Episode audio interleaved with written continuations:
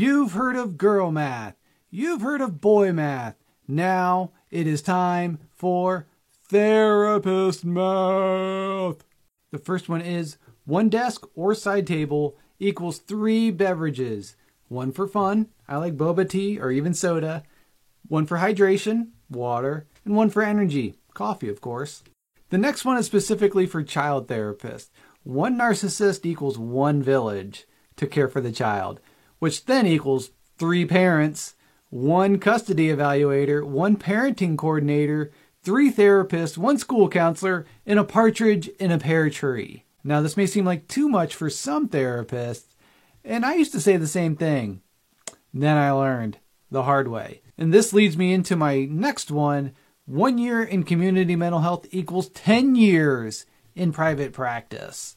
I've spent five years in community mental health and about six to seven years in private practice. In two years in community mental health, I felt like a veteran. Five years, I felt like a grandfather. Oh, you have 10 minutes for notes? Well, that equals one bathroom break, one handful of pretzels or a granola bar to shove into your mouth, one time to check your phone, zero notes done. I don't make the math, it just shows up this way. And last one, you have two years to get 40 CEUs. Why is it actually four months to get 40 CEUs? I was going to include some other ones, but I ran out of time. So let me know what you think. Bye. Short Cast Club